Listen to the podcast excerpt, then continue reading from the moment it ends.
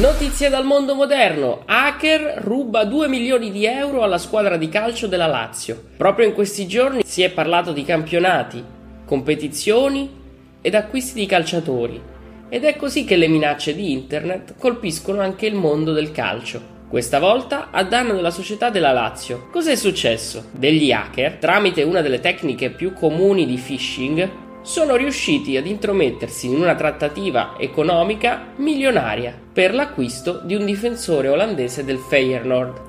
I truffatori sono riusciti ad impadronirsi di circa 2 milioni di euro, ovvero l'ultima rata di pagamento concordato per l'acquisto del giocatore. Ma come funziona un attacco di phishing? Tutto comincia dall'invio di un'email alla vittima da parte degli hacker. Questa email ha lo scopo di ingannare la vittima portandola a trasmettere dati personali e sensibili come email, password, coordinate bancarie e molto altro. L'inganno avviene con lo stratagemma della dissimulazione. Infatti, la vittima viene indotta a credere che l'email provenga da un ente governativo oppure da un'azienda famosa e quindi una potenziale fonte attendibile e sicura. La firma, il logo rassicurante nell'email fanno calare le barriere difensive della vittima che si lascia convincere a cedere i propri dati.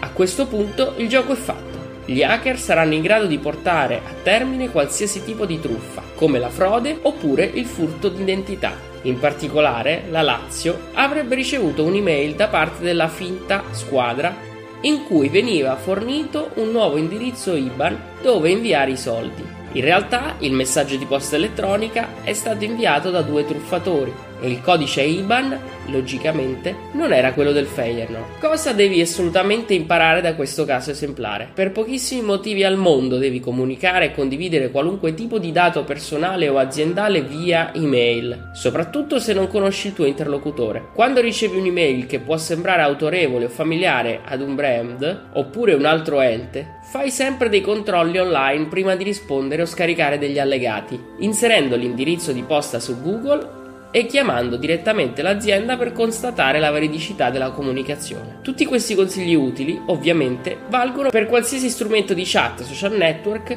di cui oggi possiamo disporre ed attraverso i quali dei malintenzionati possono estorcere informazioni fatali.